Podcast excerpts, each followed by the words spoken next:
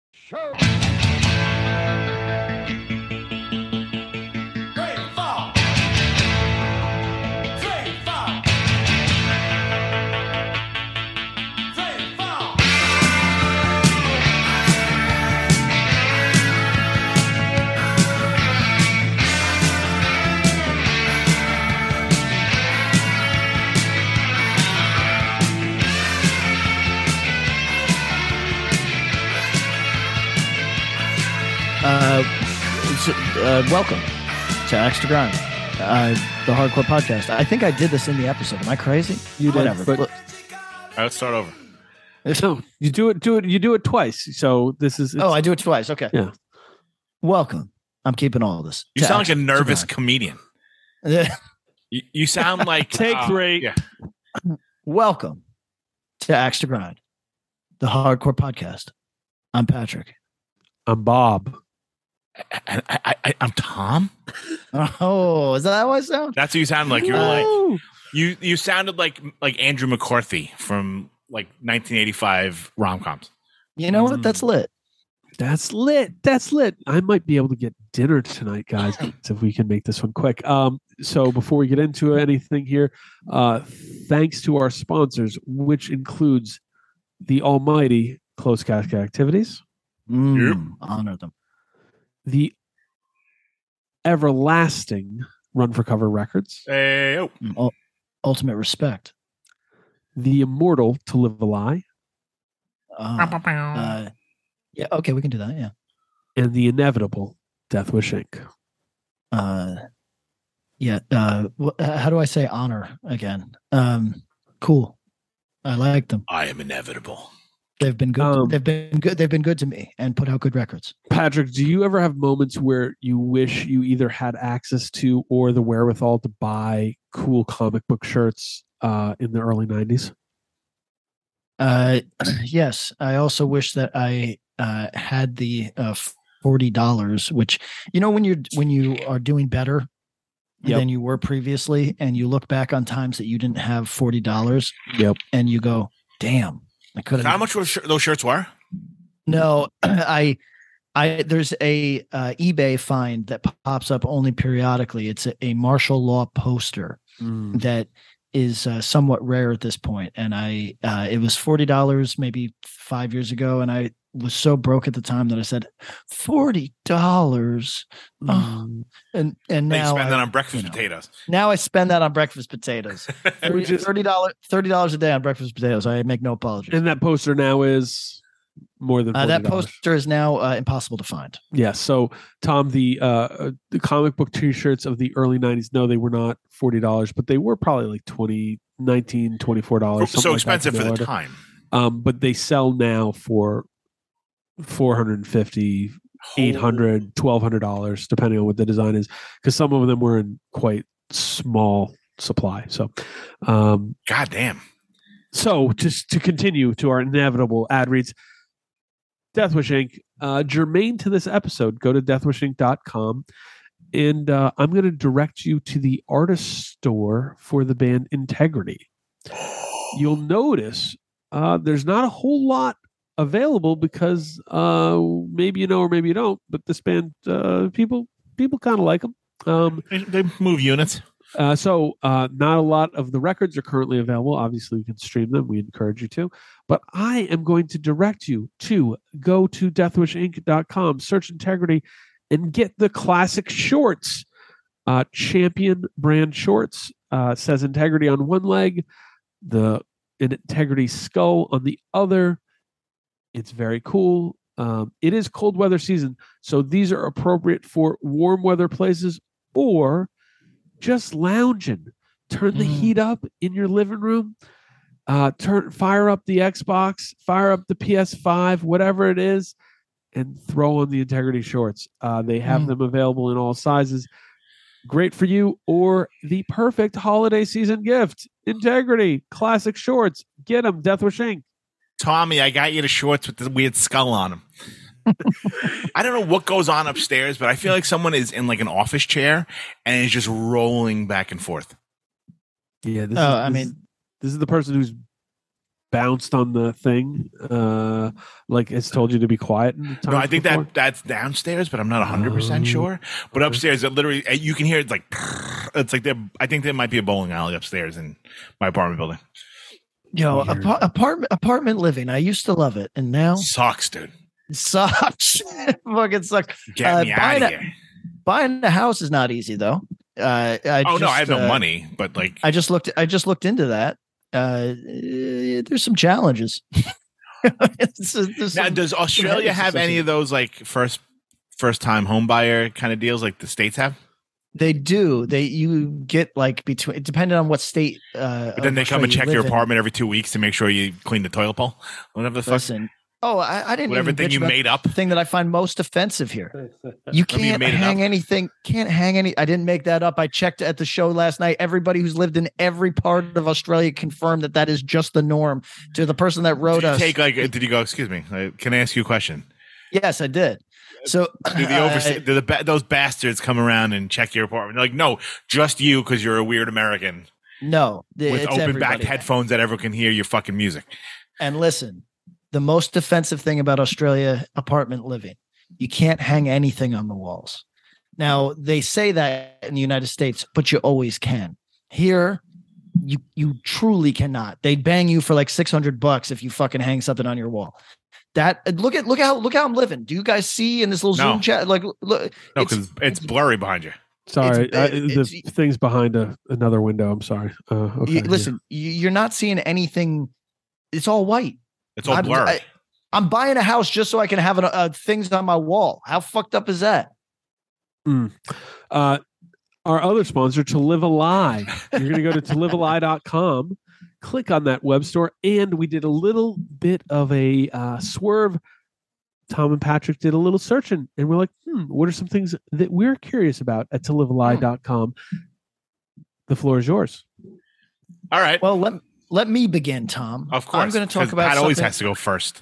I'm going to talk about something that I think you may have addressed. You must be a horrible lover. I beat you. There is no doubt. You're fired. Fading Signal.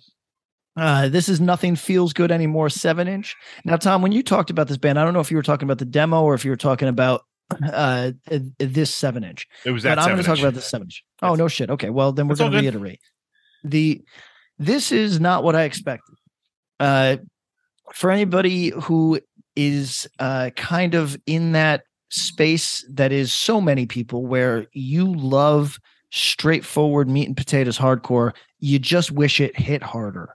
You just wish the songs were faster. You just wish that it had a little bit more edge to it. That's what this is. This is like if Bridge Nine hardcore was turned up to fucking 12 and was very familiar with To Live a Lie. There are songs that are like blastingly fast, but within that type of post Youth Crew sort of energy. It is a very interesting mix that I think would appeal to a ton of our listeners who probably grew up in that kind of Bridge Nine era, but are looking for something that challenges them more than that. So this is 100% worth checking out to pretty much everybody in our listenership.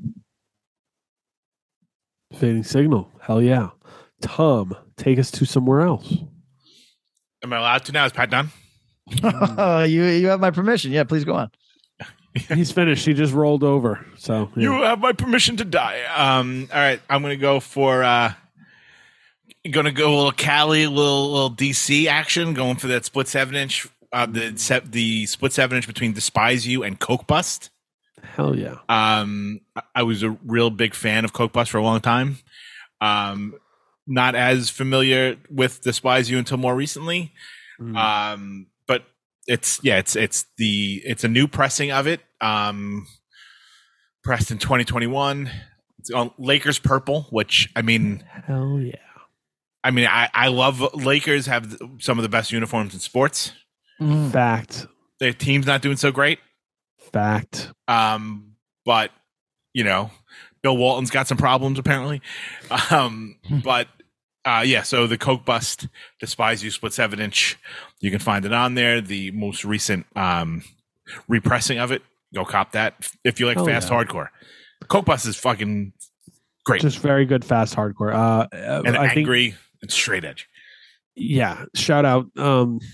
Two bands that people who like fast hardcore may have missed and passed over, but are both very deserving of your time and attention. So shout out to livealie.com. Hit that web store. Guys, how you doing? How are you feeling? $1,000,000.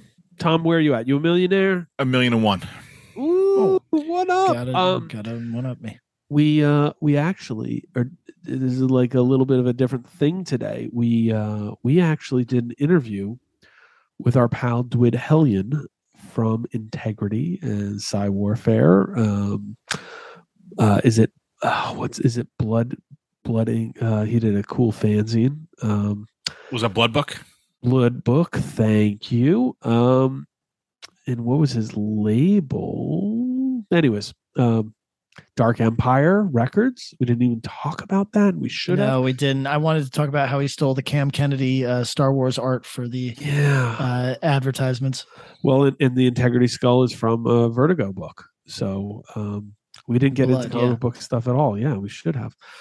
But, this is kind of, as I described, we're post-gaming as the preview. If you love Integrity, I think you will really enjoy this conversation we had. If you don't like Integrity, I urge you to listen to it because I think you'll enjoy the conversation. If you've never heard Integrity, I think you'll actually come away from it being very curious to hear this man's music. Yeah, there's no doubt. I didn't know what to expect from this fella. It's kind of a larger than life figure in what we do. And he was open. He was honest, so far as I know. I can't fact check people in real time, but he was he basically supplied what you'd want from an interviewee. And we don't consider ourselves. He called us journalists at one point, at which point I had to restrain myself.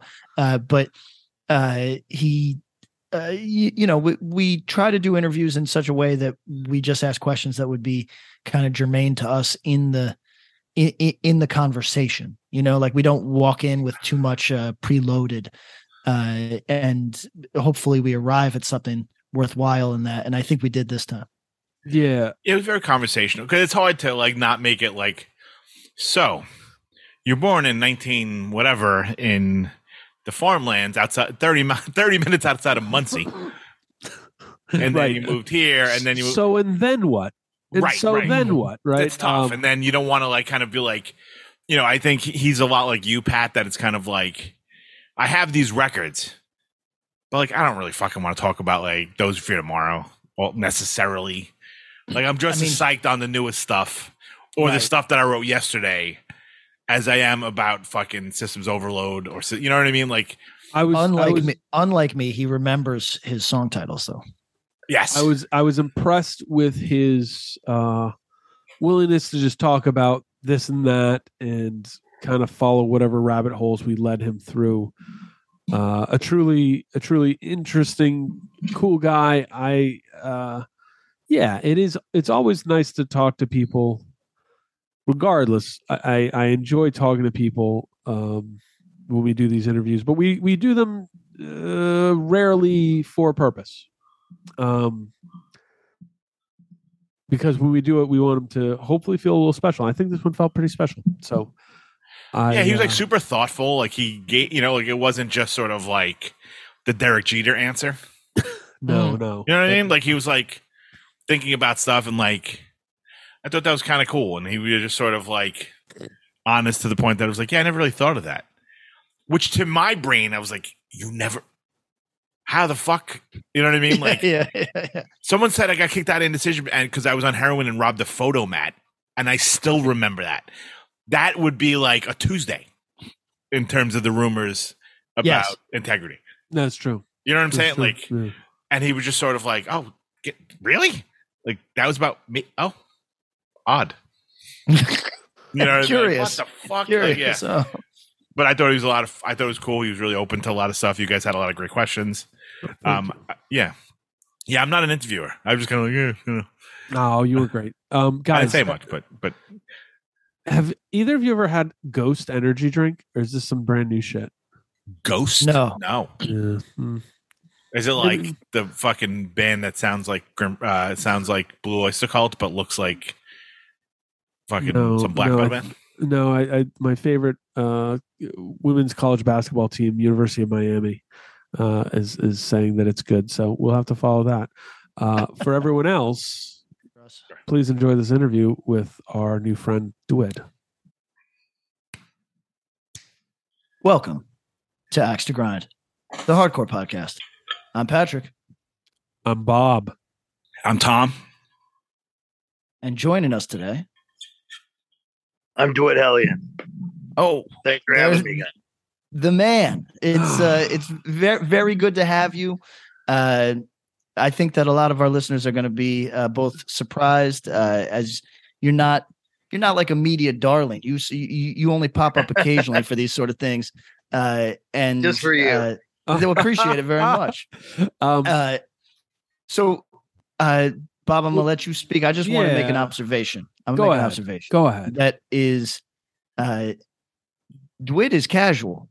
You know what I mean? Like this is a guy that has a dark sort of persona, but we're chilling with the casual Dwid, and I'm excited. For this. Well, you know what? I think it's water finds its level, and Dwid, we appreciate your casualness to be casual with us as we transmit from literally across the world, with one person in this room being in Perth and another being in Belgium. That's right. Yeah, I'm in Belgium, and it's about 1:00 in the morning, so that might lend itself to my calmness. Well, we're not going to get too knee deep in the weeds, but we want to talk and talk about some of the Integrity things. And you got a couple of gigs coming up. We got this big one, Tom, New York City. Why don't you give us the details, Tom? We'll just lead with this, then we can just get into the chat. Sure. So it's Saturday, November 26th at the Warsaw in Brooklyn, New York. It's End It from Baltimore. All Out War from Poughkeepsie, Indecision, Warthog from Brooklyn, and the Almighty Integrity. Hell yeah. Yo, very cool show. And we'll have we'll have tickets to give away. We'll figure out how to give them away, but yeah.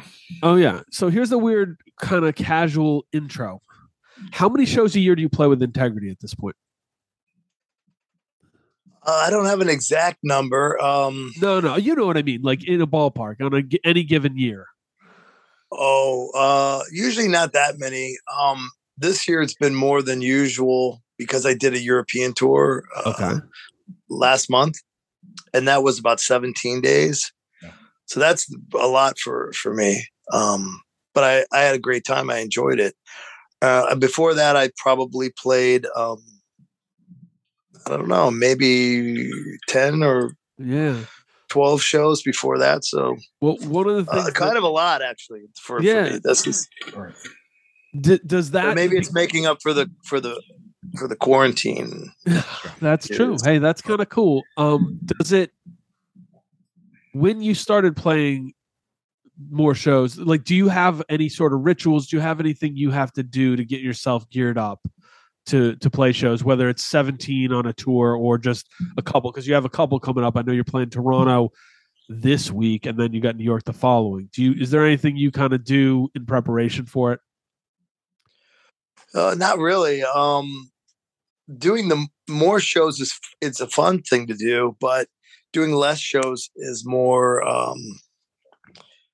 I prefer to do the in and out situation, just go and play them and then come home and work on my other things that I'm working on, instead of being gone for 17 days in a row is kind of a long time. Sure. Yeah. And with the 17, I had a few days in America right directly before that. So that was kind of a long time, but I'm not complaining, but I normally don't have any rituals or anything like that. Okay. Well, but after a while, the more shows that I play, my voice, I'm lucky in the sense that the more shows that I play, my voice gets better. I don't know why it's like that, because a lot of people, it goes the other way, but for me, it goes better. But it's also, it's not like it's turning into Mariah Carey getting better. It's turning more gravelly and more Lemmy, less Mariah Carey. So. I mean, I think everybody on this call's all right with that energy. More Lemmy. Yeah, I don't think I was expecting the Mariah Carey, but maybe. What do you think? I mean, in a Mariah Carey question, which I have three hardcore vocalists on the phone call. Mm. If you had to do a Mariah Carey song, how much, like, out of 100, you can score it out of 100. How quality could you do? Is it 50? Oh, maybe this is for all three of you. One. All right, Patrick. Yeah. I was going to go 3% good, but if Dwid's going one, Dwid has definitely got better range than I do. I'm going. I'll go 0.5. I'll go like 0.75, somewhere in between. Y'all ain't giving yourselves enough credit. Have you heard Mariah Carey? Have you heard us? Yeah, I have, and I get it. But okay, just kind of getting loose here. Well, let me ask you a question, Dwid. Before we go any further, I'm sure that a lot of our listeners who keep up with you know that you're a Belgium guy now. But if you wouldn't mind telling, how'd you arrive in Belgium, and are you feeling it? Is it where you want to die now? I haven't really thought about dying. Yeah, but thanks for bringing that up. I guess I'm getting close to those years. But I moved here 20 years ago, and I've been coming to Belgium off and on since the early 90s on tour, and I had a lot of friends that lived here. And what happened was, one of the tours that I did, a friend of mine named Hans from the band Liar, which is a 8,000 band, if your listeners know what that means. And he had just bought a house at the time and said, "Hey, I bought this big house and I live there alone and I got no roommates. If you want, after the tour, you can just hang out for as long as you want and just hang out." So I thought, that'd be a great idea. Because every time I would tour Europe, I would just go home. I would never think I should go on a holiday. I don't know why. I never thought about that. And so when he suggested it, I took him up on the offer, and I stayed here for a while, and I liked it. And there's a lot of other components to it, but I mean, ultimately, one of the things was living in where I used to live was Cleveland. I moved there when I was 16, and I moved away when I was like 30. So when I was living there, it's a small town. So and there wasn't a lot of people who made records, and so like people were kind of being very celebratory towards me. And this is also going to sound pretty weird, but I got frustrated maybe, or sick of being treated good. That's a crazy thing to say, but it's true, because I wasn't getting anything done. So like wherever I would go, people would, oh, let's have, you know, some drinks, let's have a good time. And it would just got into this, every day was like that, and nothing was getting accomplished for me. So I thought, maybe I could go somewhere else where I don't have anybody who gives a fuck about me, and I can get some work done. It's a very strange thing to say, but it's kind of part of the truth to the thing. And then the other thing was staying with my friend. Then I eventually met someone, and I got married to her. So very cool. So this is a low key Axe to Grind is a hardcore podcast, but we also are like a low key geography podcast. We're super into it. But so you moved to Cleveland when you were 16, and we're not going to like do a page by page. You were coming from somewhere else in the Midwest. You were like an Indianapolis head. Is that correct? Indiana, not as exciting as Indianapolis. I was in, like where there's nothing, just cornfields. Okay. It was, LaFountain, Indiana. Okay. You never heard of it because there was like maybe 50 people who lived in the whole area.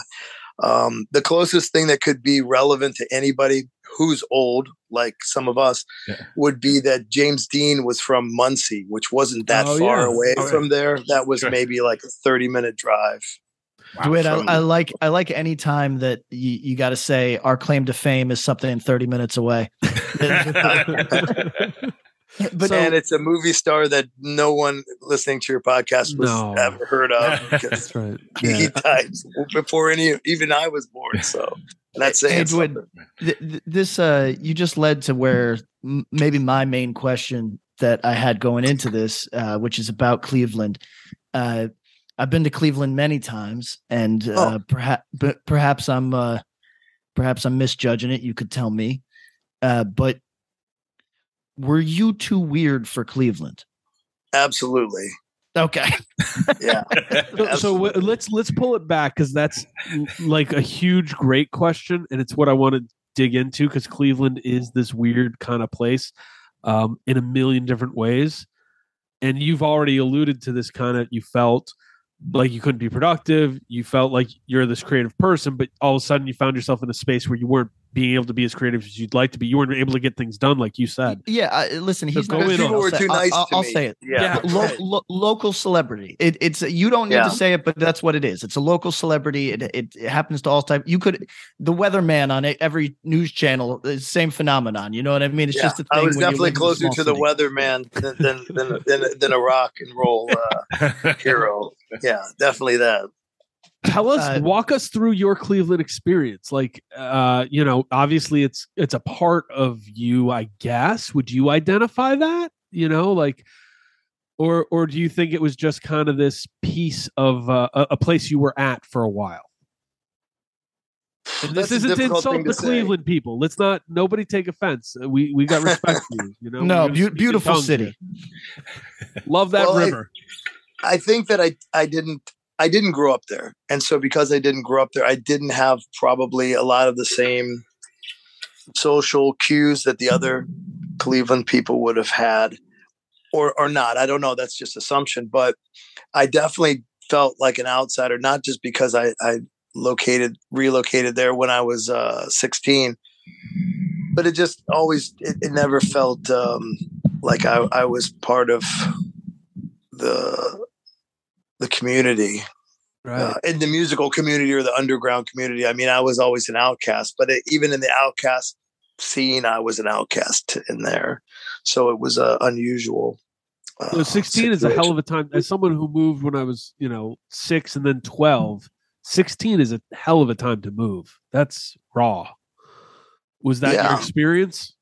It wasn't really that bad for me to move at that time because that time was a pretty hot time for underground music at the same during that same time. So there was a lot of, in fact, like I could tell you some strange stories. Like the girl who lived directly across the street, like my driveway ended.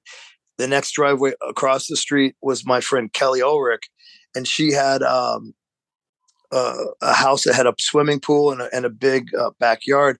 And Youth of Today would go there every couple of months and just play in her backyard for free.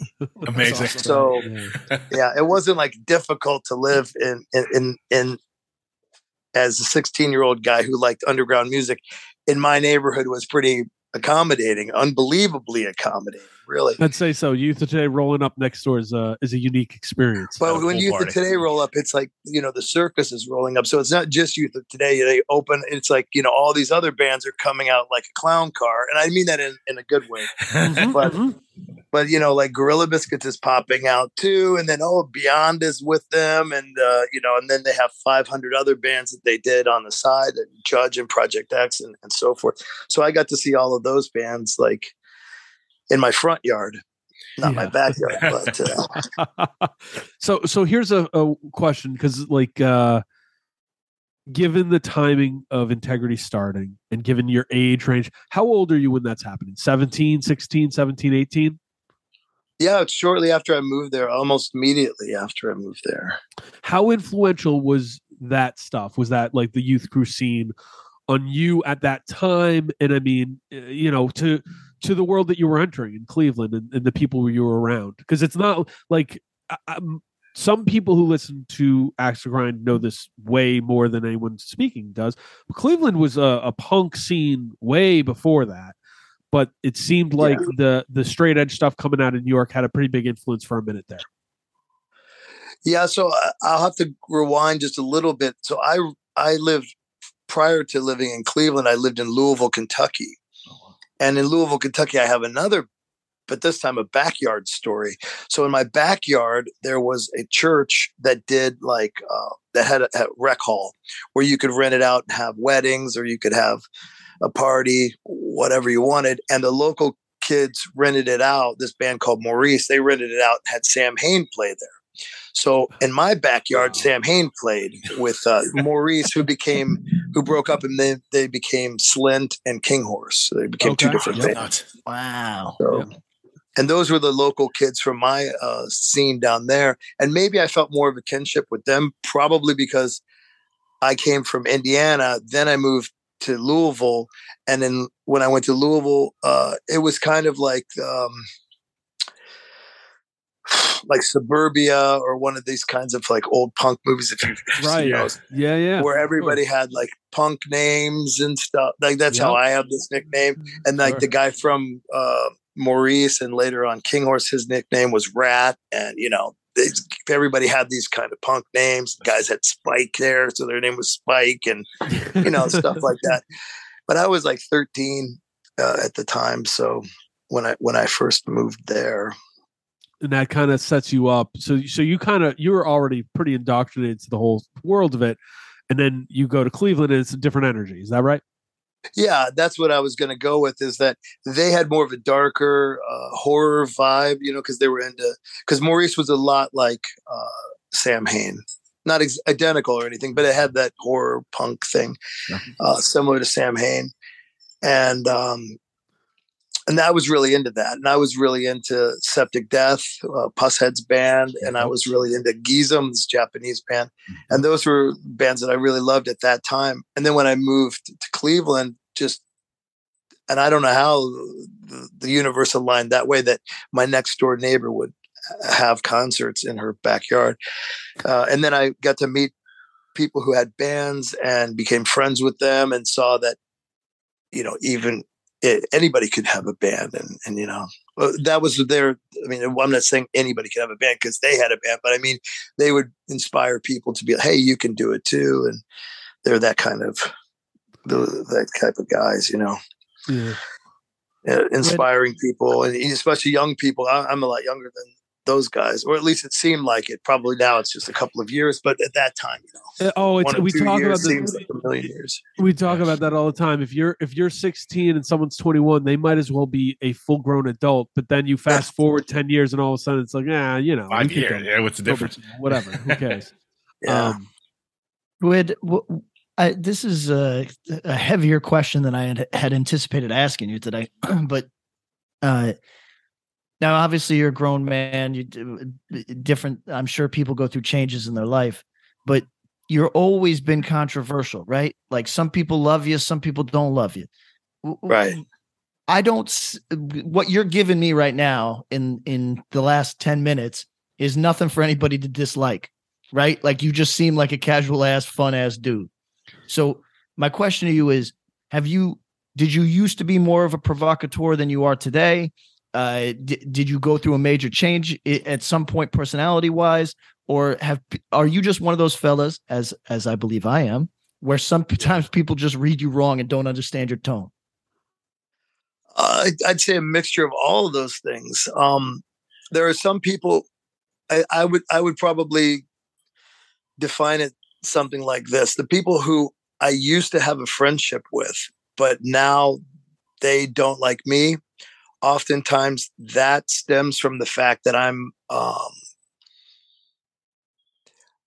it's going to be difficult to say this without sounding like an ass, but I'm one of my most important skill that I have is that I'm resourceful, and I'm not a talented musician, as people who listen to the records can tell, but I'm able to figure out, reverse engineer what I think is supposed to be done. And then I do my own thing. And to some people, they like that. Other people don't like it. Most people don't like it, of course, you know, of the music listening community, sure. But there are enough people that listen to it and enjoy it that I can continue to do it. But early on, I learned how to print T-shirts, how to do graphic art, learned how to draw, and all kinds of different skill sets like that. And a lot of the people that lived in Cleveland didn't have those skill sets. And so they would say, hey, will you do this for me? Sure. Hey, will you do it again for me? Okay. Hey, will you do it for me every fucking day for the rest of your life for free? And then I'll talk shit about you. No, you can figure it out yourself. I helped you, you know, get in your nest. Now it's time for the bird to fly on his own. You're a fucking asshole. How dare you not do this for me for free for the rest of your life while you have your own life to do your own stuff? What an asshole. And a lot of it comes down to that type of thought. You know, I can name dozens of people who that category would apply to. I mean, that's such a, I like the way that you described yourself on the resourceful tip. It's also a skills tip because you went through that. That is a familiar feeling for anyone who's found themselves in those spots. And unfortunately, I do think that's something that you see in the, you know, music, underground communities, places where people are trying to do things, and there's creative people. Do you think that has been something that has persisted as you've continued, or is it something that you're seeing change as you've gotten older? You know what I mean? Is that something you've learned to avoid and kind of curtail interactions with that type of energy?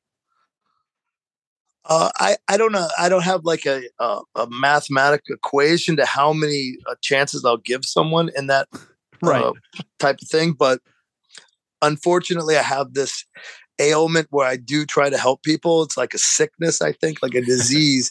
And I expect in my head that they're going to okay, here's the ball. You go like this with your hand. It bounces and it catch it again, then do it again. And then you can shoot it into the LeBron James hoop, here we go. And then you're playing basketball and then they just don't get it. And then, okay, I'll show you again. And then they still don't get it. And then they get frustrated that I'm not going to dunk for them every time. And it's a weird thing, but yeah, that always happens. It still happens to this day. And I wouldn't say I fall for it because I like to imagine that I'm inspiring other people to continue forward. But maybe I shouldn't have given the help. You know, maybe that would have given them a hunger. And actually, I had lunch with a friend of mine this morning. My friend Colin from the band Amun Ra, and often we have lunches and just talk about weird things like similar to this. And one thing we talked about was how it seems that there are a lot of younger people nowadays, but in the past as well, who don't have that kind of creative hunger because they're not creatively bored. And we kind of equated it, well, maybe it's because everybody has these devices and they can be entertained at all times. Whereas for me, as we discussed earlier, I grew up on a fucking farm in the middle of nowhere, and I had nothing. And I had no phones and no internet. None of that stuff existed. All I had was my imagination. And so, like, you know, like in a Sylvester Stallone movie, I would like train my imagination to escape that fucking farm, to go to places that I, you know, all I could see. And if you ever been to Indiana, it's very flat terrain. So I could look from my age, you know, I'm like 6 years old. I remember like looking, and all I could see forever was just cornfields and trees and nothing. And I'd look around 360 degrees. There's nothing. But I'd watch TV and see these castles with vampires and, you know, whatever that you see in space and stuff. And I would think there has to be, and skyscraper, there has to be more than what I'm seeing. But I'm here and this is all I'm seeing, you know. And so that inspired me to work on my imagination and learn how to draw and other things like that. Then that was an escape for me, and music is an escape for me too. And all of this stuff is just, you know, like creating a alternate universe for me to, I guess, to hide in or to explore. Or both. Right. And I mean, I think that's kind of the fun thing of creativity is part of the enjoyment is the actual making of the thing, the creation. Yeah. And then the other part is being able to kind of sit in and live in that thing that you've now created and explore it, etc. And I kind of want to tie that into talking, you know, about integrity and what have you. But before you go further, let me go back to your first question. Was I a bastard punk rock kind of kid? Yeah, absolutely. You know, and do people hate me, or did people hate me because of that? Probably, definitely. You know, it wasn't like I was the easiest guy to get along with either. I was, you know, into punk rock and heavy metal and hardcore music and causing trouble. So I'm sure that probably rubbed a lot of people the wrong way as well. I don't want to paint myself out to be a saint that's misunderstood or something, because that's definitely not the truth either.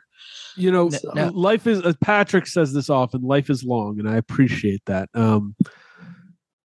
I have to imagine that there's been folks that you've gotten on with well, and then as these punk rock attitudes go, as all of us have them, They sometimes things get in the way. Have you found in your life that you've been able to reconnect and the people who've had value where you can go, yeah, man, we were shitty kids, huh? Yeah, man, you pissed me off for a decade. Yeah, so did I. All right, and get on. Have you found that kind of thing for yourself?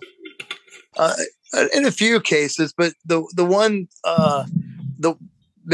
person that brings that up in my mind when you say that, it would be Aaron Melnick. But it isn't that we were enemy. Aaron Melnick was the first guitar player for Integrity. Yeah, yeah. But he and I weren't enemies, but we weren't really talking for very much for a long time. And lately, in the past few years, we talk all the time. And it's he also, you said, was I too weird for Cleveland? Well, he also was too weird for Cleveland. He came on. He wasn't from Cleveland. He's from he was born in London. And so he and I were both kind of outcasts in the outcast community, and we met each other because we liked weird music. And at that time, I don't know if any of you guys are close to my age, but in the 80s, if you liked a lot of music, that wasn't okay. That was taboo. Yep. If you were like, I like this Slayer record. I like this NWA record that just came out. And I like, this Japanese band, and I like Bauhaus or Christian Death, and I like, all the different things like that, The Cure or whatever. That was not okay. And people would be furiously pissed. If you're a poser. Yeah.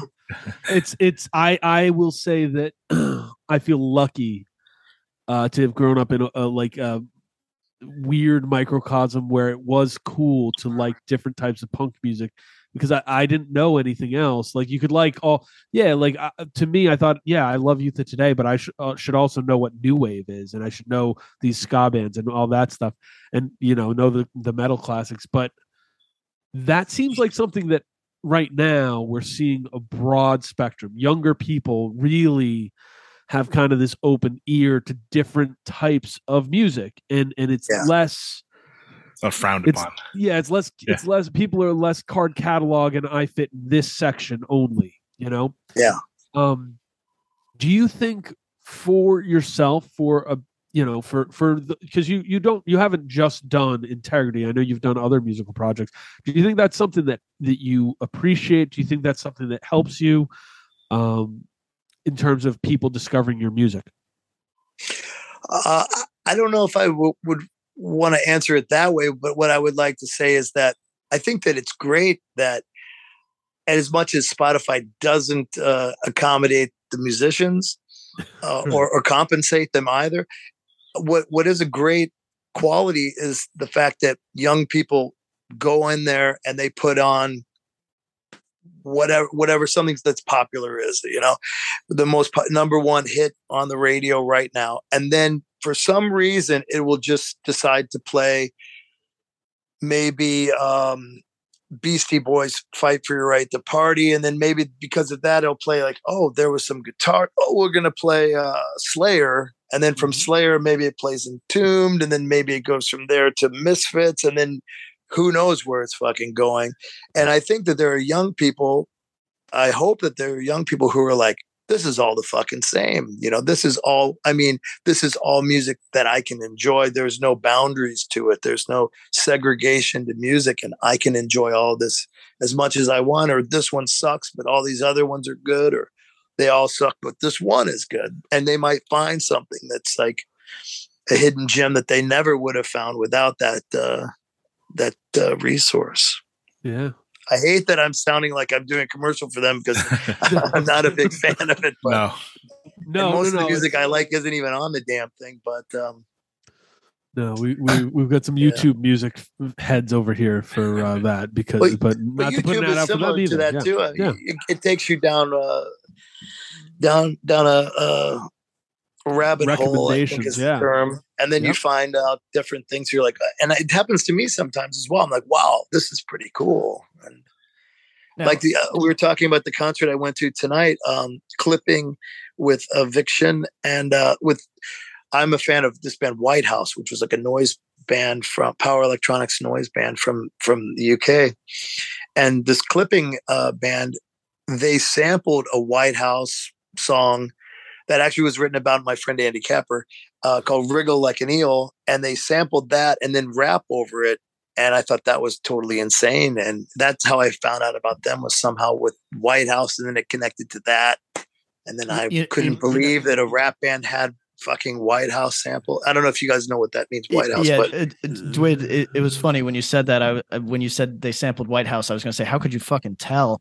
And then, but Wriggle Like an Eel is the White House song that has like a bona fide almost chorus sort of hit. Yeah. So yeah. A lot of their songs do, though. A lot of their songs have vocals that have there's really vocal heavy stuff, like they have like, well, I don't know if I can even say it on your podcast, most of the lyrics, so I won't try, but mostly like sexual stuff and Sotos Push the Limit, which is actually what I wanted to talk to you about.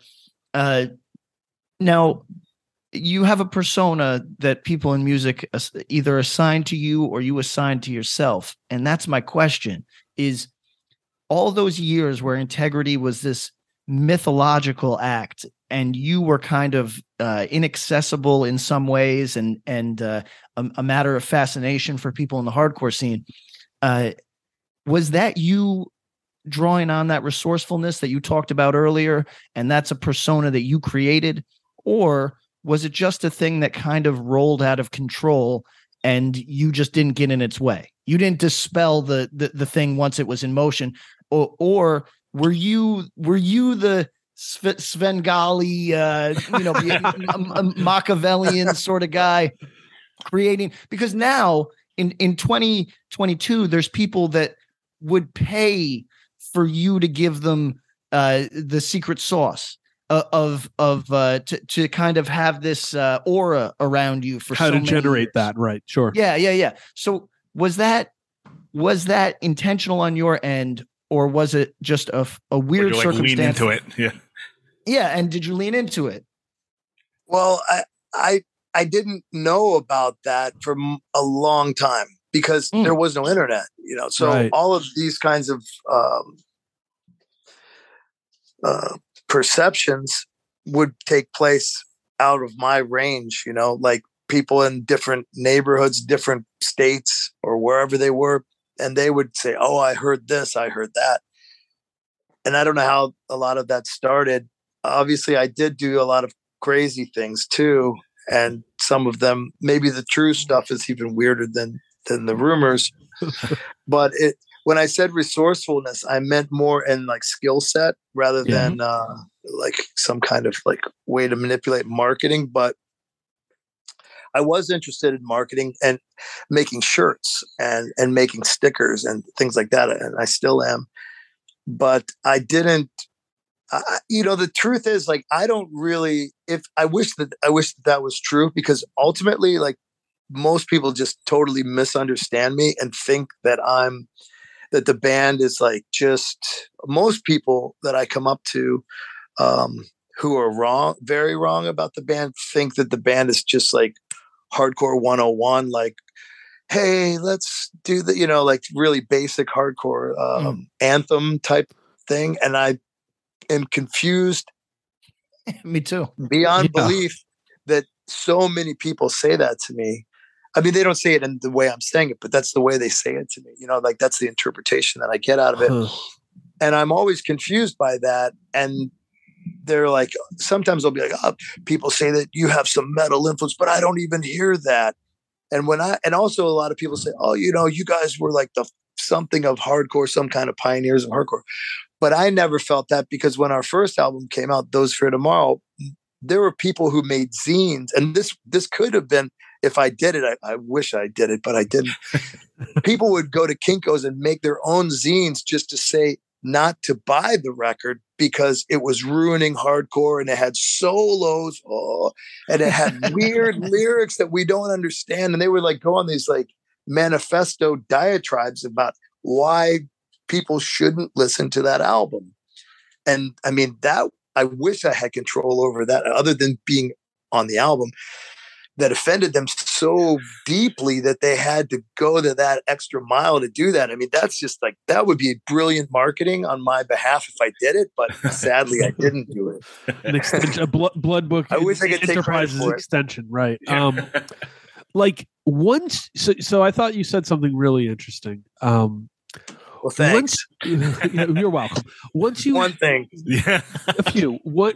started getting that kind of, the circuit back and hearing these things about yourself, good, bad, indifferent, was that a weird experience? Usually bad. Yeah. Was that a weird experience to feel it and go, huh? Like, and did you feel any sort of desire or impulse to push back on those things, or just like, what can I do?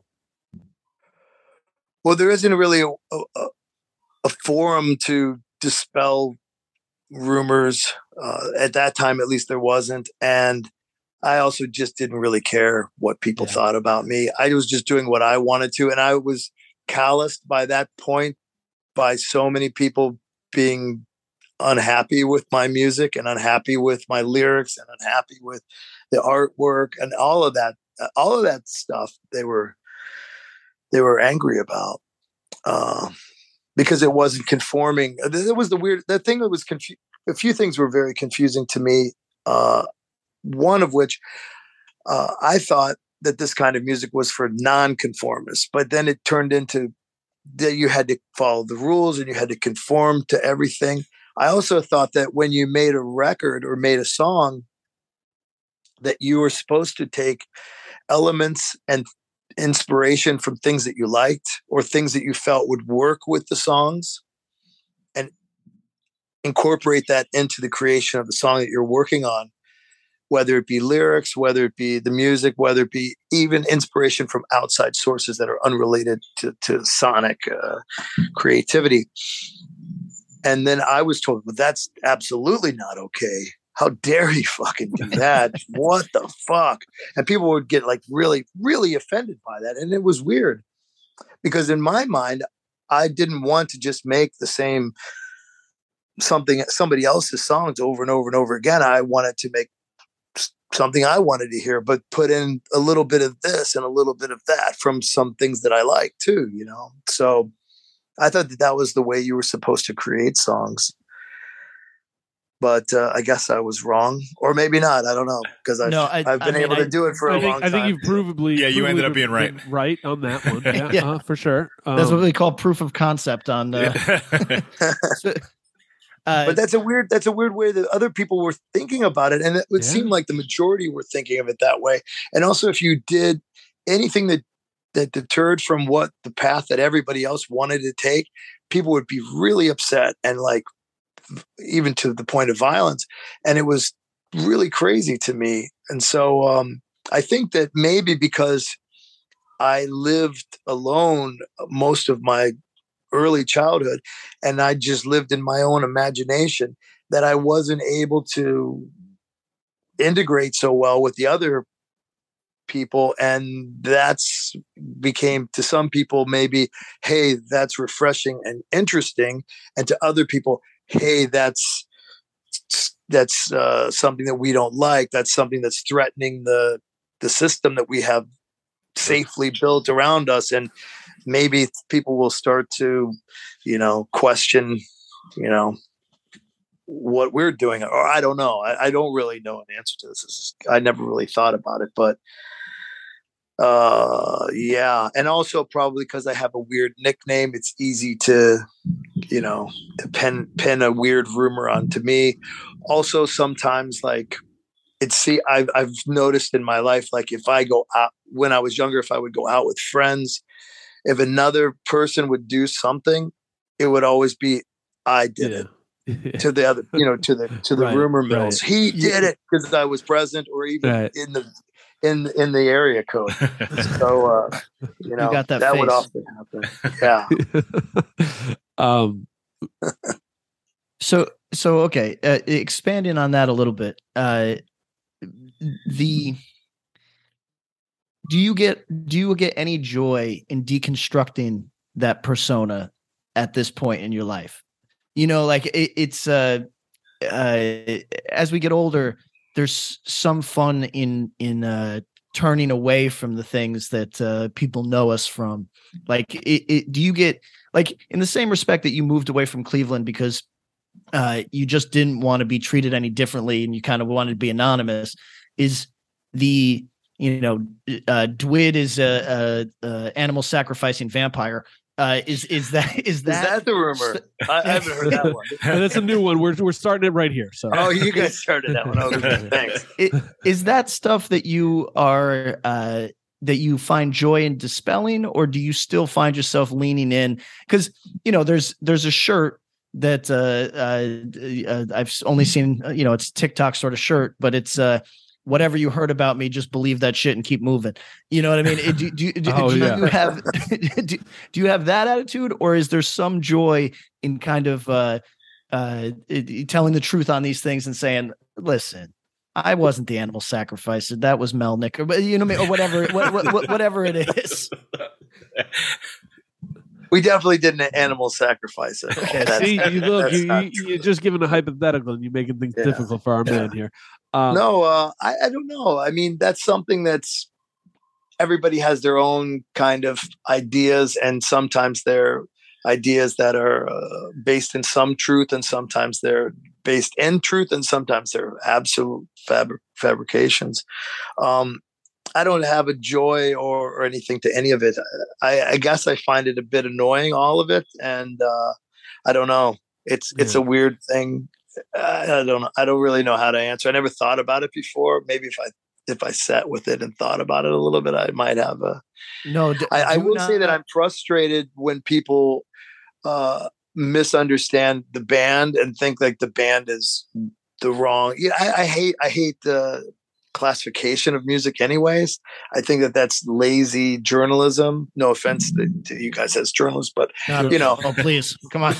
But I think that, you know, when you're like, hey, this music is that, it's never just that. A few times it might be, but generally, you know, people put their own hearts and their own souls from all kinds of inspiration, and just to call something one thing seems to be limiting, you know, constricting to me. So I always tried to explain to people that that wasn't the case, and I've never been able to convince anybody otherwise from that argument. You know, even just from this conversation, it's really clear, and maybe this is something you know. Here, let me finish it for you. So? It's really clear that I'm a difficult bastard, and now you know why everybody hates me. And that's it makes Patrick sense. So answer my question. No, but I was going to say that you're someone who's truly it's good. You're truly passionate about music. You love music, and it's something there. Does it bring you any? We keep talking about bring you joy. Apparently, we're really invested in you feeling happy and joyful. Thank you. But you know, you mentioned Gism earlier. I think that Integrity is largely responsible for exposing a lot of kids in the United States to Japanese hardcore, and that's just one aspect. And I think that. It's fun. I don't know. I guess maybe it's the humanities. The Devil Thanks list has like a list of bands, does the list of bands and inspirations kind of deal. I'm not sure if that's the right one, but I think it is. Mm-hmm. And is that something you ever, you know, do you think, man, I'm glad that happened. That's cool. That's like a fun kind of runoff benefit of people consuming my art, is that I'm exposing them to other stuff that I love. When you need mealtime inspiration, it's worth shopping Kroger, where you'll find over 30,000 mouthwatering choices that excite your inner foodie. And no matter what tasty choice you make, you'll enjoy our everyday low prices, plus extra ways to save, like digital coupons worth over $600 each week. You can also save up to $1 off per gallon at the pump with fuel points. More savings and more inspiring flavors make shopping Kroger worth it every time. Kroger, fresh for everyone. Fuel restrictions apply. If that's true, that's great, and I'm fine with it. I don't know if I'm necessarily responsible for that, but I hope that I've helped people discover bands like Gism. That would be cool. You know, I love Gism since I was a kid, and they were a source of great inspiration for me. So for other people to be able to enjoy it, that's fantastic. Dwid, I am. Really fascinated by an aspect of your personality that I've just picked up in this short time together, which is this might be the cornfield thing here, but you are children of the corn. You are really shockingly not invested in other people's view of you. And I am really like, I didn't expect you to be up on every fucking thing on the internet, but it really speaks to your pre-internet sort of existence, and also like maybe a childhood of being by yourself. But the way that you respond to our questions of being like, oh, that would be interesting. I hadn't thought about how that person would perceive me, or I hadn't thought about that. That's like, that is a world of difference from a lot of people that we talk to who are very cognizant of how every person on the internet perceives them or thinks of them. And when I talk to particularly young bands, they are living in other people's view of them. You know what I mean? Like they are kind of like cannot separate it from what they're doing. But this conversation is proving fascinating because you really either you do not give a shit or you have insulated yourself from it enough that it's just not part of your purview, which is just a fascinating observation I'm having.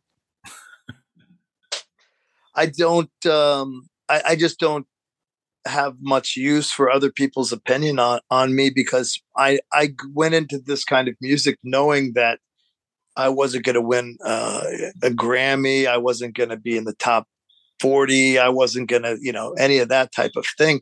So when people would say, hey, this sucks, I would say, yeah, I'm sure you think it sucks. Whatever. I don't care. I'm going to do it because I like it. Yeah. It doesn't matter. I expect people to think that it's not their taste because it's not. I mean, there's like not even 1% of the world's population likes this kind of music, I'm sure. So I don't know what the percentages are, but I'm sure it's very, very minuscule of all the people on the planet. So I was prepared going into this to know that it wasn't going to be a people pleasing thing. And I wasn't doing it to please people. I was doing it to please myself and to make something that I would like to listen to. And if other people also liked it, that's great. And if they didn't like it, that's great too. Maybe even better that they were mad about it. I don't know. So but, I was going to ask because of that kind of comment, when you think about the Integrity catalog, the records you've done, are there any that come to mind as a personal favorite that didn't connect with people not the way you'd think? Because but are there any personal favorites that seem like no one, you don't hear others bring up to you? Of the albums. Yeah. I don't know. I don't care. Yeah. I mean, No offense to your question. I don't mean I don't care. No, it's totally fine. I don't care what people think about the records in that regard. Because let's throw it out there. Some people will like it. Some people won't like it. But even when people are like, hey, I love the record. Cool. But I'm not really like getting like light on my feet because you're saying that. I mean, that's great. And I appreciate it. But it's not like, that's not why I made the records. And a lot of the records are made because of like, self-exorcisms and things like this, trying to make myself feel also, better to get through things, emotional things, and to make music that I want to hear things sonically that I haven't experienced either alone or together in a song structure and things like that. I like that. And I also have this project called Psy Warfare, which is like people are a lot of times people have said, oh, I hate this. It sounds like noise. Yeah. When I was a kid, it is noise and that's what it's supposed to be. And you're probably supposed to hate it too, but I like it. I don't care. When I was a kid and my grandparents or my parents would hear like a Misfits or a Black Flag record, they would be like, this sounds like, just crazy static to them and screaming and all kinds of madness. And I always wanted to make that kind of music, what they interpreted those bands sounding like, but it's a much more extreme interpretation through their own imagination, through their filters and their ears and their minds. And they were interpreting it as like, this is going to destroy the youth of the world and everybody's going to be on fire. And that's what I was hoping to try to achieve. So I never really got lucky enough to do that. But so let me reframe my question, if you don't mind, because I probably meandered there, but it was good. And you've been kind. No, but it's. I'm right. Just joking with you. Please don't take me seriously. No, of course. I would say then. When you think about it, because I agree. I think there's a funny, and this is not meant to sound dismissive or the people I know who've made the best music quite often enjoy the music they've made, and they might be able to connect with it, or it might resonate in different ways. And some people might think it's masturbatory to listen to your own music, but I'd say if you're making music you don't like to listen to, you're probably not making good music. Yeah. Why would you fucking make music that you don't want to listen to? That's also something that people have tried to like guilt me for for all of my life is like, how dare you like the music that you're making? Well, should I make music that I hate? Right. Why the fuck would I do that? Why would I waste all my time to make music that I don't want to hear? I'm making it so I want to hear it, you know, that doesn't make any sense, you know, and it's just totally, that's crazy to me. When but maybe I'm seeing everything backwards. I don't know. It's probably the fact that I am seeing things the wrong way. And I don't know. No, I think the other way is like false humility. I think like you need to be in your favorite band. Like you should be if you're, you know what I mean? Like, I think, if you're not, then you're wasting your time and everyone's time. Right. People that say like they don't listen to their own stuff, Patrick excluded because Patrick's a weirdo. But I think most people go home and listen to their own shit and be like, "This is great. We made this." Like I think they're lying if they say otherwise. Well, yeah. I mean, I don't do a lot of patting myself on the back either, but I do enjoy it. You know? Right. So it's I guess there's a balance to it, you know. But well, that actually that's my next question. Is I was having a hard time based on how you're talking about your music. I couldn't determine for myself if you look at each project, each album as a thing that you did because it was meaningful to you at that time, and now you leave it in the past, or you don't examine it, you don't look at with a critical eye, or if you, in fact, revisit old work and say, this stands up, I like this, or I hate this, I would have done this differently. Both are valid. Both are valid ways to conduct yourself with music. I tend to look at everything as just something I did, and now it's on to the next thing.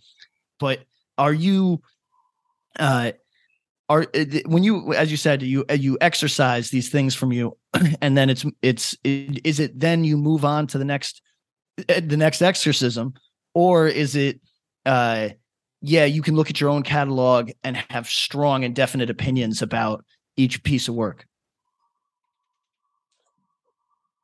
Well, that's a complex question. One part of it I could answer by saying I was lucky enough during the COVID quarantine to be able to get the rights back to my early albums when Victory sold them, the label to Concord, I think it was. Yeah. So I got all the rights back to my albums, and I could have just put them out as is, but I also had the master reels. So I thought, well, I'm going to fix them up a bit, you know, because I can. So I tinkered around with Arthur Risk, and we made some adjustments to some things that I thought were quiet, and that I knew that there were some extra solos here and there that never made it to the cut. And we also worked on a really limited budget at the time on all those records, so we would run out of money, and we'd have to just it's done. And we could have worked on it a little longer and could have come up with something that we would have been more proud of. But, you know, that's how it worked out. But I was afforded the luxury of being able to go inside those old recordings and find the things that were lost and maybe forgotten, and also raise some levels and different things like that.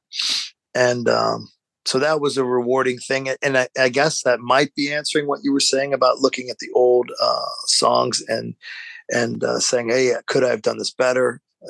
And there's an album that I did called Seasons in the Size of Days. And that was an album where we ran out of money quicker than we thought before we were getting to the mix. And so the engineer at the studio said, hey, you know, all your other records, I gave you guys a lot of free hours because I felt bad for you guys. But at this point, you know, I know that the label is making money off you and they're not sharing it with you, and that sucks, but I can't just keep, you know, giving you free hours. So we're going to have to wrap it up. And so the record came out very dull. And the new version that's coming out next year has a lot of things that were muddy, I guess would be the way to say it. The mix was muddy, so there was a lot of things that were blurry that you couldn't hear them, and we were able to bring those out. And after, I'll reference Aaron Melnick again. And when Aaron Melnick heard the new mix of that album, he said, wow, that his favorite album that he and I did together was always Those for Tomorrow. But when he heard that mix, he said, this is my favorite now. And a lot of people, I think, will maybe find it enjoyable to hear. I mean, it's sort of like, you know, taking a VHS tape and then putting it now as a 4K DVD, or sure, if a DVD is a thing now in 2020. I don't know. So I'm, you know, you opened the door here on the Victory stuff. Was that relationship ever positive? Did it ever feel good? Was it always weird? Was it always tense? Like, with the benefit of hindsight, what was that relationship? There would be a few times where there would be friendly interactions, things like that. But when it came to business things, it was always very difficult to get things accomplished.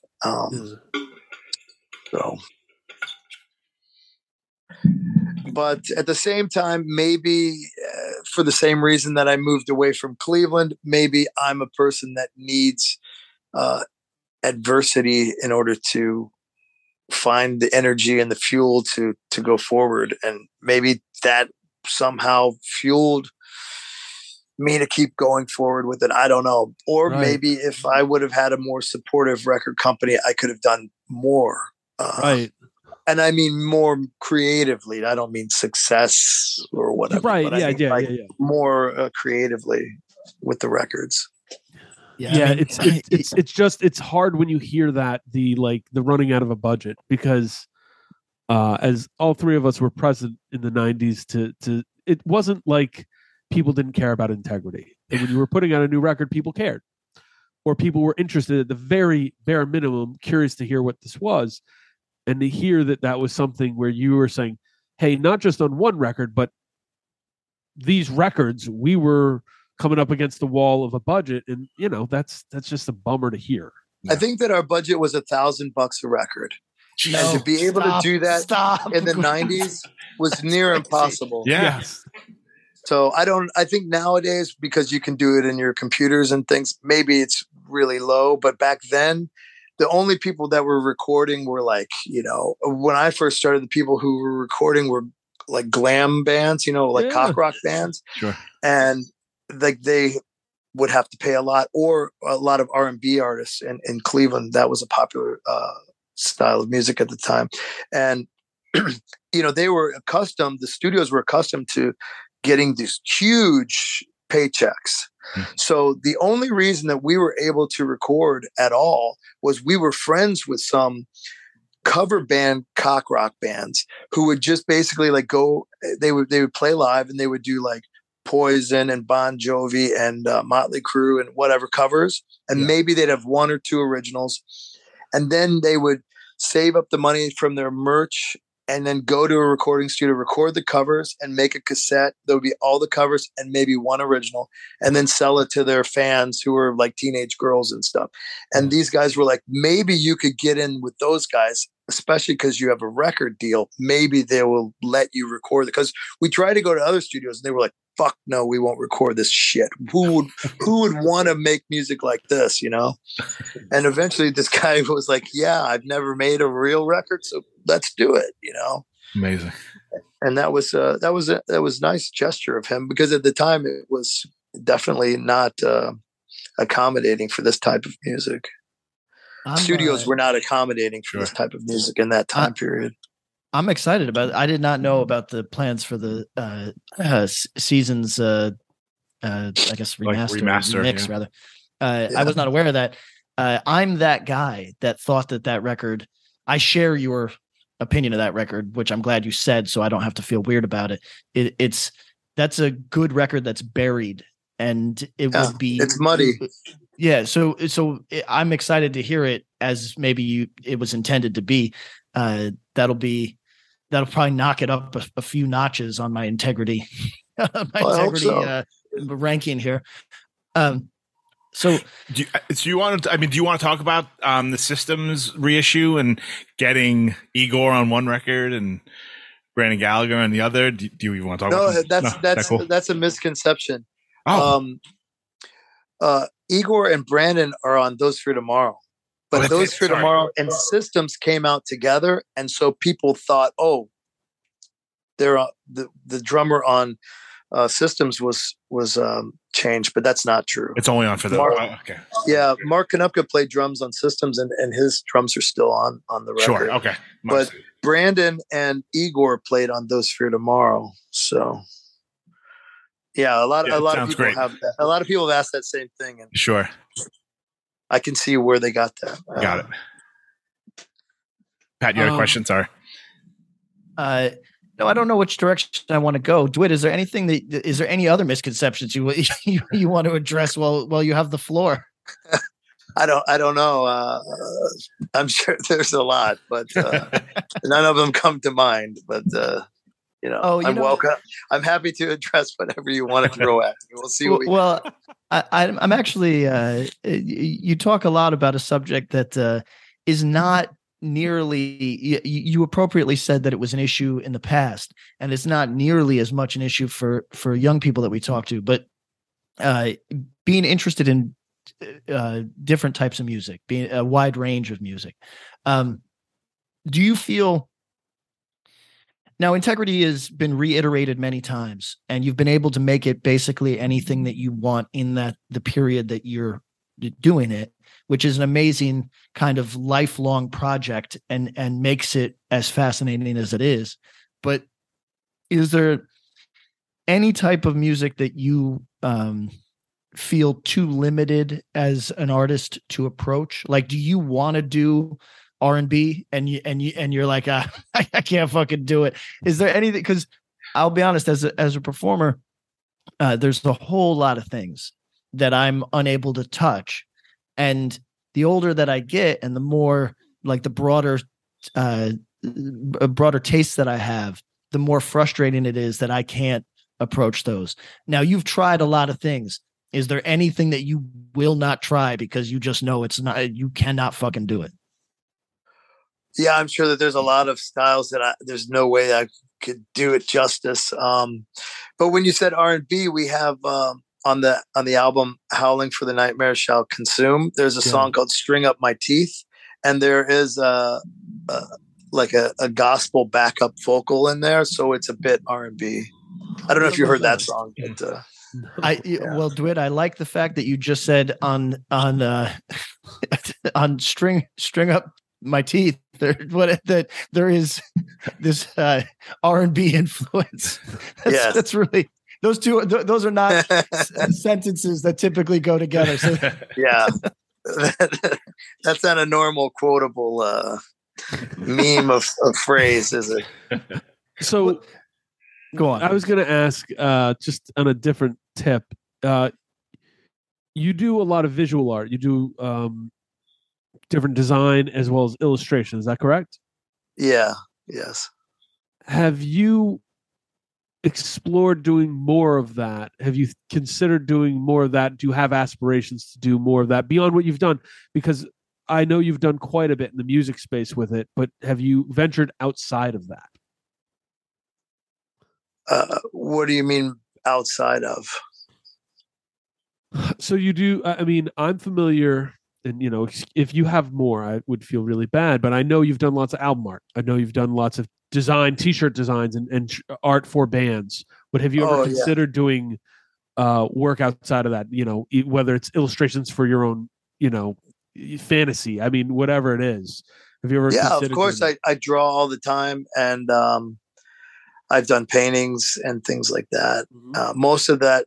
Are you saying do I aspire to have a gallery show or something, or is that or whatever your picture of that is? Like, you know, no, I never thought about anything like that. I've been in some gallery shows throughout the years, but never something that was focused solely on me. I've contributed some smaller artwork to different kinds of collective exhibitions, but nothing that was just solely mine. Usually I don't know, I think oftentimes it's something that has a charity theme to it. Not that was really the motivation or anything, but just turned out that way in the past. Where is that intersection for you? Like, because you obviously do the music and then the visual art stuff. Do those things, are those just two different types of expression of similar ideas? Or do you get a really different kind of, do you get something different from those two means of expression? No, not really. I think of them in the same way, but with a different tool. Yeah. And sometimes I think of the way that I do music. I've been told by friends that I look at it very wrong, which I'm okay with that. But right, you know, I asked like initially. Oh, go ahead. Sorry. No, I was going to say I asked this question because a band we occasionally reference here is Amoebics, and they're an odd band because their visuals and their sound become almost this meta relationship to me, and I also get that from Integrity, where it seems like some of the visuals, if not correspond, but there seems to be similar themes and feelings. And to me, one of my favorite things is when you can describe a sound with visual imagery. And that's something I think is interesting, but a lot of people just don't make that connection. And I feel it when I see your music, as well as when I see the art with the albums. I think that's kind of a cool thing that you've been able to do. And I don't know if that's by intent or just how it comes out. Well, I mean, I guess in a way it's like synesthesia by putting the visuals where the sound is and the sound where the visuals are, that kind of thing.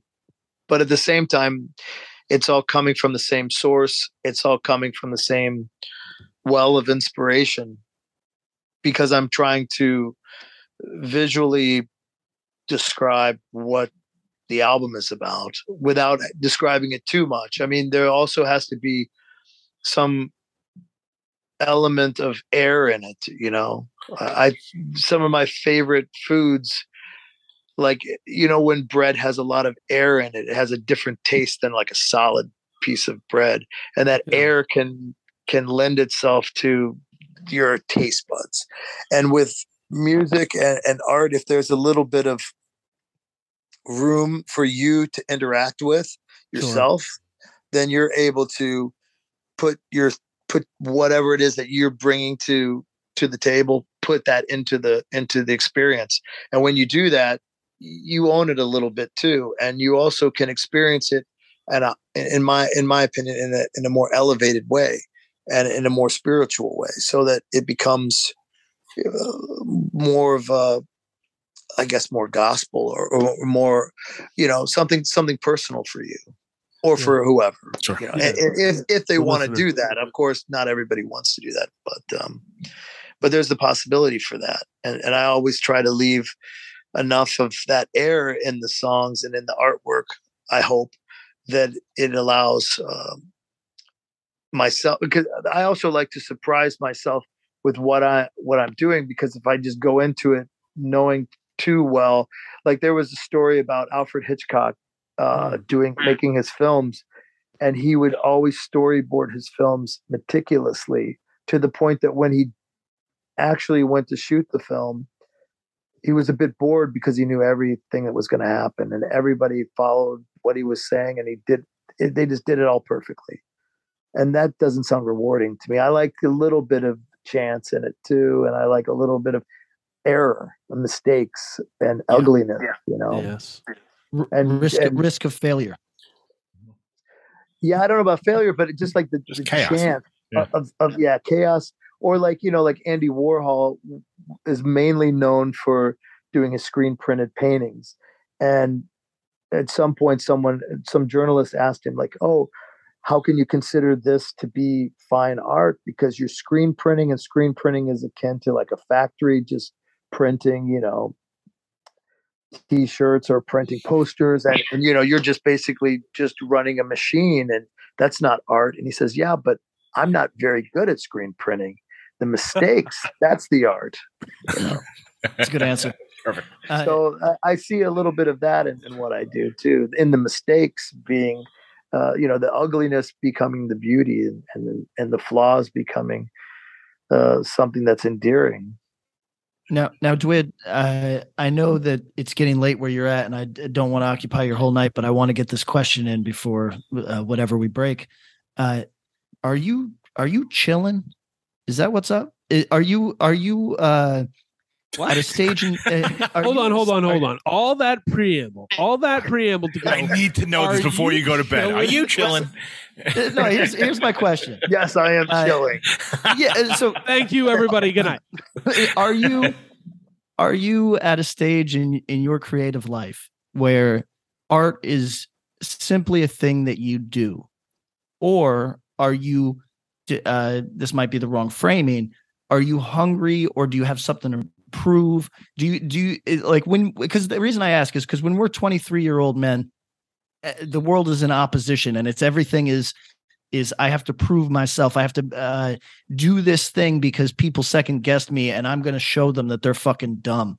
And as you get older, your relationship with art tends to change, and it tends to become just an axiomatic assumption that you're going to be doing it, that it's a thing that just comes out of you.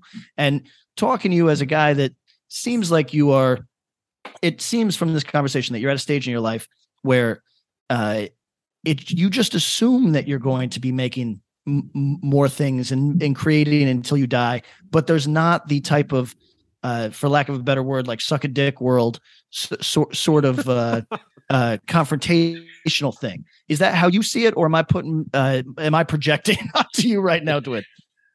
There might be some projection there. I mean, I'm going to make these things regardless. Like if I was unable to have a record label want to put out records for me, I just put out records myself, or I would put them on the internet because you can just do that without any effort. And I'm going to draw regardless. And I always drew, and I always will draw.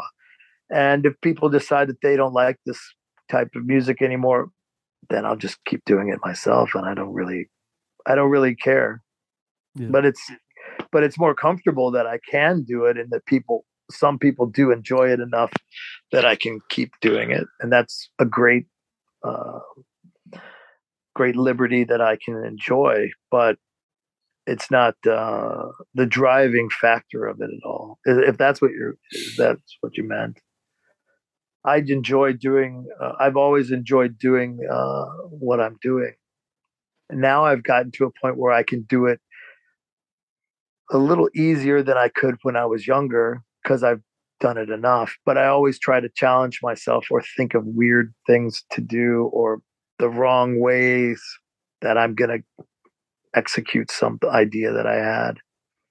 And it's kind of strange. Like earlier today, I was talking to my friend and we were discussing like how I come up with some of the ideas for what I do in psy warfare. And I write those ideas down in like longhand, and I write them down in what my friend said, like an electrician might do or something. And it's more like, okay, if I do this and connect this to that, and this sort of like weird chain of connecting pedals and other weird instruments, then I might get that result. And I usually do that in my mind first, and then I do it on paper, and then I try it. Usually what happens is I wake up with it in my mind. So then I write it down on paper so I don't forget it. And then I try it the next day and see if it comes close to what I thought it might do. Sometimes it works that way. Sometimes it has a different surprising result. It depends. I don't know. Maybe I'm meandering, and I don't know if I'm answering. No. It's a good answer. And I have another question that you can redirect if there's any. Is it about chilling again? No. It's actually, so you've worked collaboratively in Integrity, and you've seen a lot of talented musicians enter that world and exit. And I guess I was curious how you view your collaborators in Integrity, your co-creators. Is it the type of thing where certain band leaders will dissolve their band every couple records because they want a fresh take on the thing that they do, or do you see it more as a collective thing where people just come and go as they need to in their life, and it's no hard feelings. I guess I'm asking, what is your relationship with the other members of Integrity then and now, in terms of, you don't have to give me specifics on any individual. What I'm saying is, how do you view them? Is it thank you for your service, or is it I have people in this band that I see as true geniuses and others that I see as like a kind of journeyman? How do you view your own band, I guess, is the question I have for you. Yeah, there are some people who have positions that differ from others. Some people are able to play songs but not write songs, and some people are able to play and write songs, and it's a difficult that's something that's, I don't know if that's something that's spoken, but some people just can't write, and some people can write great, and then they get bored, or they find a different muse that they want to go off, or in some cases they just get tired of doing the same thing and they want to move into a different direction, or we don't get along anymore, or we don't see eye to eye anymore. There's not one answer to any of it. That's probably a very long question to answer, especially because Integrity's been around for 34 years, and there's been a lot of people who've played in the band. But what I could say is that majority of the people that I was lucky enough to play and record with over the years have been very talented in their own ways. You know, they're not all talented all in the same way. Some of them have strengths in different ways, and those strengths are what makes them stand out. Some people are great at different things, so it's not something that I can just blanketly say about a group of people. In fairness, of course, but I feel that I've been lucky that I've been able to work with a lot of very talented and wonderful people. And for the most part, I wish almost all of them the best. There's a few people that I don't get along with anymore, but that's, in 34 years, of course, you're going to have a couple people that you're not going to want to continue a friendship or continue any form of relationship with. Sure. 34 years on the highway of life, there's some potholes. I'm sure that there's some people that you've met in 34 years where you're like, yeah, that guy and I don't see eye to eye anymore.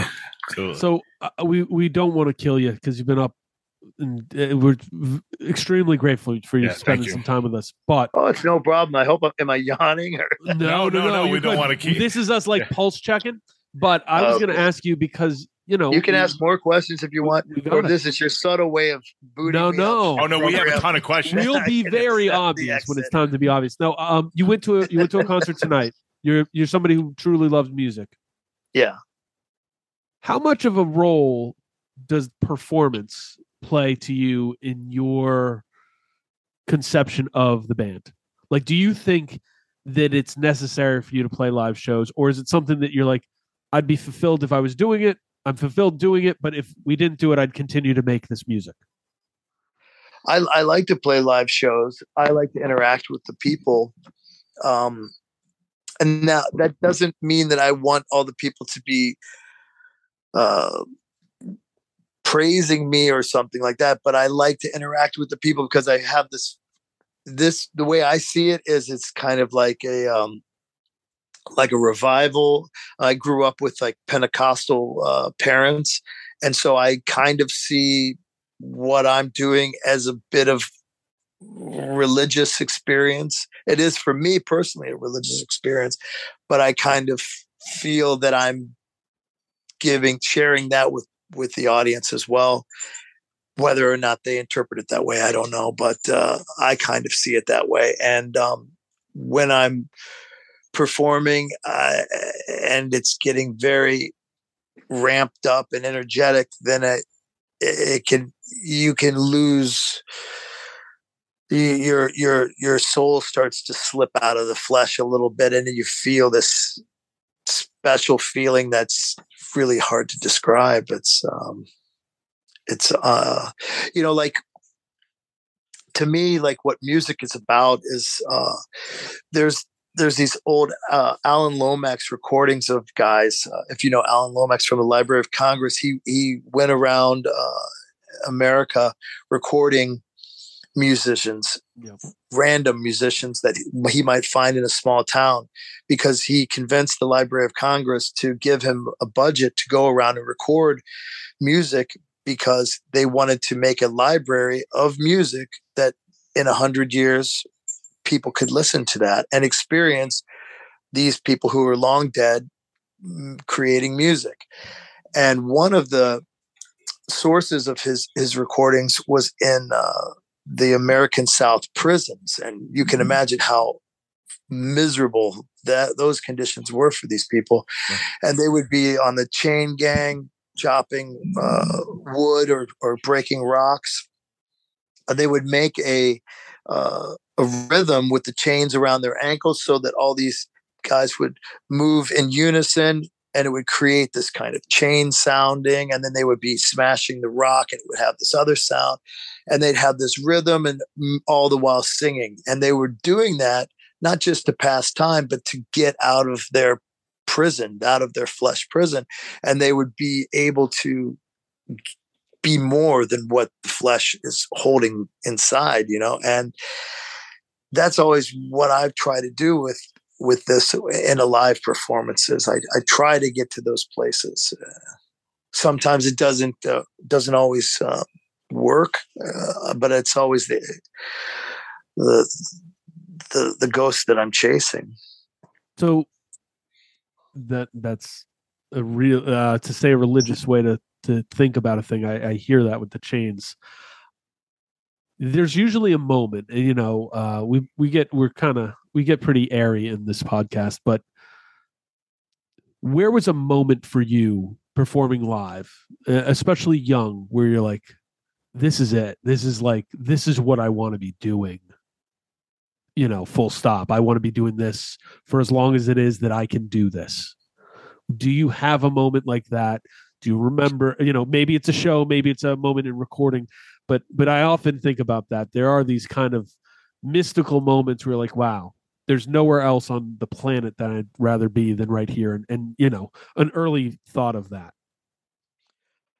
I always felt that way with performing music, but I never thought about the future, and I never thought, oh, I will be doing this for X amount of years, age. Right. I never imagined that I would. I don't know. I never thought I wouldn't be 51, but I also never thought that I would be 51. Right. I never thought about it really until just now. I don't even think about it now, but that's not something that comes into play with this. It's just, this is just something that I do, and I don't really, all of the extra things that come along with it aren't really the crucial parts of what make it happen. But there are times, like, I have a song, Integrity has a song called Jagged Visions of My True Destiny. Mm-hmm. And sometimes when I play that song, I'm not on the earthly plane anymore. It's like it's a very religious vessel for me, and I think that other people can sometimes connect with that as well, and other songs too. But that song, just, there's something to it that just has this magic chemistry to it for me, and I could play that song, and I have played that song. I don't know how many times. Yeah. In fact, that song was part of our live set for maybe 6 or 7 years before we even recorded it. So it's a song that predates a lot of the other songs, and it just always, we kept going back to it, and it's a special song for me. And I think it just has this special ability to take me out of myself, and and free myself for those minutes that the song goes. And it's a wonderful feeling. That is exactly the type of shit I love to hear from a musician. Thank you for that content.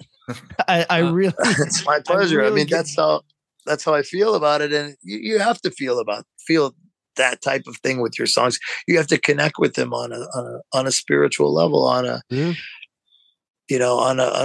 it's supposed to be like your offspring. It's part of you that you've torn out of your chest and you've offered it to the world and to yourself. And, it can really take you places. Now, Dwid, I know that you are not into the categorization of music, as you said, but you've been closely. Integrity is one of those bands that can play almost any show, right? Despite the fact that you have a very extreme sound, you still end up in a lot of places. Among those places is still just straight up hardcore shows. And my question to you, as a guy who, no matter what avenues you've pursued, are still closely associated with hardcore music. What you just said about searching for the parts of music that are transcendent and send you places. Are you critical of hardcore at all, in the respect that maybe there's a volume of artists that are not pursuing that type of moment, that are not exploring the same type of things? Or I'm going to give you an out just in case you don't want to get in trouble today. Or do you, see it as part of a process, and that people who often start playing pedestrian music that maybe they don't emotionally connect with fully eventually arrive there? I don't know if I don't really think about it in either of those ways. I guess my my gripe, I don't know if that's the right way to say it, but my my conflict with being labeled solely as hardcore, I guess, ultimately comes down to the fact that, like I said earlier, like, people went out of their way to make zines to say, don't listen to this record. It's not hardcore. It's going to ruin hardcore. And this kind of, PMRC boycotting of us because we had thing. None of Solos. You are going to know what that means. PMRC. I was going to say we all get the reference. I don't know. I don't know if some of our listeners will, but go on. Oh, this kind of like witch hunting us for having a different taste in music. That soured me a lot on it, and it also, I guess in a way, like, some simple things I don't find to have as much merit. But at the same time, I think I saw Project X play, I think, 6 times, and it was always energetic. But I don't know if I would say it was like transcending or spiritual, but it was somebody expressing their frustration and their anger at the time. And you could experience that with Purcell.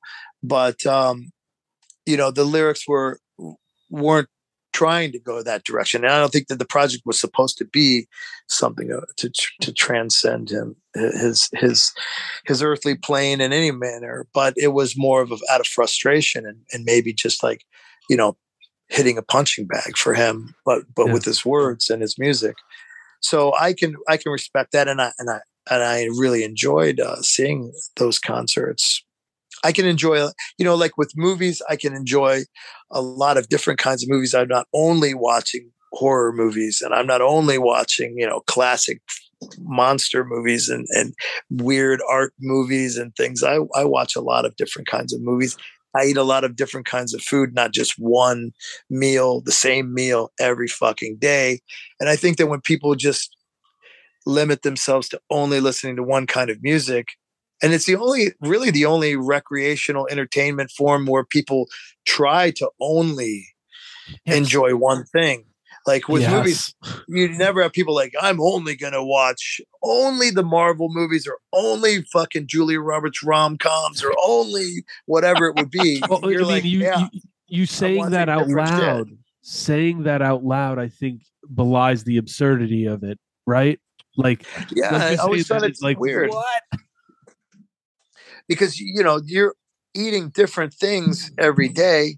You could be a vegetarian and still eat different meals every day. You know, I'm sure there's somebody out there who's going to argue that point or something. But ultimately, you know, you're enjoying a different thing. You're not eating the same meal every day, every meal for the rest of your life, because that would be fucking boring. And you need to spice up your life with different things. And music is the only entertainment thing where it's not only just, yeah, it's expected that you would only like the one thing. I think that's a very limiting for people. Yeah, and I don't want to do it for myself. Mm-hmm. But some people will be mad. Like, how come you don't only listen to hardcore? Well, I listen to some hardcore, but I don't like all hardcore. I also don't like all Japanese bands. Like, people have this idea that I like all Japanese bands. That's not true. I like what I like, and that's it. You know, the geography doesn't have anything to do with it. A combination of, you know, following a certain kind of blueprint of musical construction doesn't really have anything to do with it either. You know, like, I like noise music, but I don't like all noise music. And I like metal music, but I don't like all metal music. And I like movies. I like a lot of different kinds of movies. I don't only like one kind of movie. Don't only like one meal. I like a lot of different things. And I would hope that everybody else does too. But sometimes it seems that what I'm saying is very alien. Well, no, I mean, it's not, it is, it's something that, it's both familiar, and the concept being that we all know people who musically are having the same cheeseburger every night for dinner. And, yeah. You know, that's unfortunate. I think the person who is full on the who's that old cartoon character who only ate hamburgers? Wimpy. Yeah, the person who's on the musical equivalent of the Wimpy diet is not somebody that I think any of us aspire to. That said, and maybe this is a good point for us to start tying it off. You have a large catalog of music, and what we've been most shocked by in doing the podcast overall is how often people tell us they've been exposed to this or that and they hadn't heard. And we always, you know, it's a gratifying thing to hear people are discovering things. So there is likely someone listening to this podcast and they've never heard your music despite their hearing you talk, which is kind of cool. What are a couple reference points of entry for someone who's never heard your music? And I'm in the spirit of the conversation we just had. I'm not asking you, hey, give me the one record that kids should listen to for integrity. No. Give me a couple different points, whatever it is you'd say. But for somebody who has never heard your music, where do they jump in the pool? Well, I guess the easiest answer would be humanity is the devil, because that seems to be one that people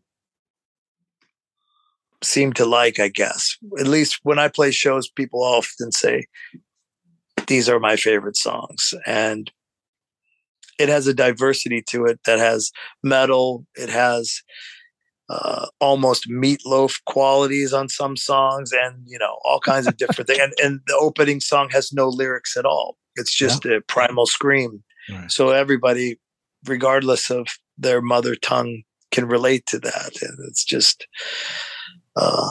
and I think that's, you know, that's a song of transcendence, because you can just, everybody gets frustrated sometime. And that's a song that can really offer you release. All right, everybody, you know the words. This one's called Vocal Test.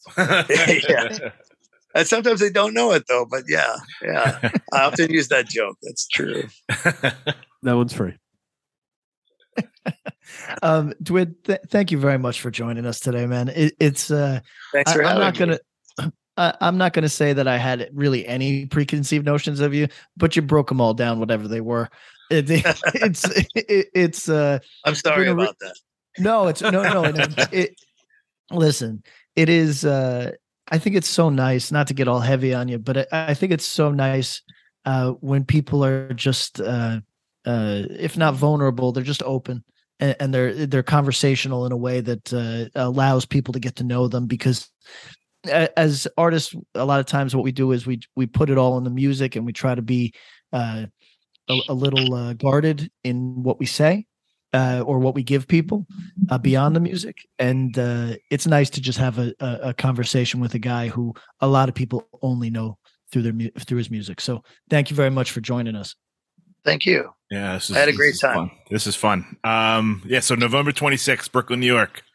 So for someone who's done this for 34 years, what, and maybe this is my own like Brooklyn, New York coming out, but like, does this feel different to be able to be like, I'm playing like after all this time to be able to play New York? Does it mean anything? Is it any different from playing Brussels or playing, you know, Tokyo? I don't know. I never played there before. So I guess it's like a reverse Sinatra thing for me. So I didn't have to make it there. I just you made it everywhere but. I mean, it's going to be an insane show. Yeah. People are very excited. The tickets have been selling really well, I heard. And yeah, it's gonna be all the bands are great, and it's going to be a fun time. Yeah, I look forward to seeing you guys play too. It's gonna be fun, yeah. And if you need anybody to do Hollow, I'll put in my application now. I got, I can't rip a Bible apart like Human Furnace or any of those stories, but yeah. Is that the stories about him ripping a Bible like by hand? That was like the big story. And I was like, he's not a big guy. That's pretty surprising. It's actually impressive. But yeah, we're looking forward. Maybe he has a future in wrestling. Don't they rip open? That's true. Yellow Pages or something, yeah. Right? To show up, you know, so yeah, but I think it'll be great. November 26th in Brooklyn, Integrity, Warthog, Indecision, All Out War, and End It from Baltimore. Can't wait. Good show. Dwid. Thanks again, Dwid. Thank you. Thank you guys. That was so much fun, man. Thank you so much.